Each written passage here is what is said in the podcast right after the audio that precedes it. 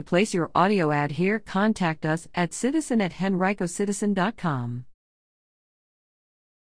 Taking a week away. Editor's note Tuckahoe Middle School 7th grade English students recently wrote editorials designed to persuade Henrico citizens to read, listen to, or watch a story or book that reflected their individual cultures as a way to help others better understand them. This is one of those editorials. Click here to read others. In 2018, when I was 11, I lost a mother. Not only was she a mother, but also a hero fighter and best friend a girl like me could have. Things were hard. Believe me when I say that. Well, like her, I'm a fighter too. For most of my life, my mother had cancer. She was diagnosed in 2011, when I was four. Growing up, I remember she was always at doctor's appointments and doing chemo. One day after school, I got home and she had a cold cap on her head to help prevent hair loss. She had socks on her ears and she was all bundled up, watching a baking show on Netflix. It wasn't always easy to see her like that. But no matter how hard it was for me, it was 10 times harder for her. She always had a support system, though.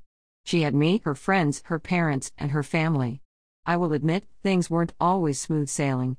But music helped me get through all that. They made me dance and sing and distract me from what was going on in my life. A week away made me sing, dance, laugh, and cry. The musical takes place at a summer camp and deals with grief and the foster system. Not only did it make me happy, but I could relate to it. The main characters, Avery and Will, go through grief like me. Everyone's experience with grief is different, and of course, our situations aren't the exact same, but it felt good to watch a movie about people going through the same thing I am.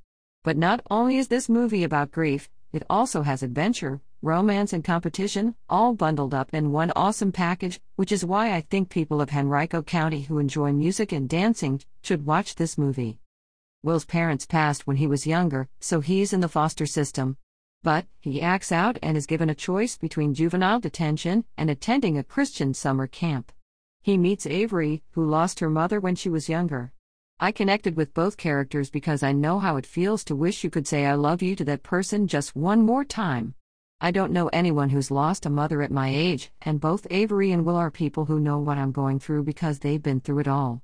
They know how hard it can be on some days, they know what it's like to have a hole in your life where that person should be.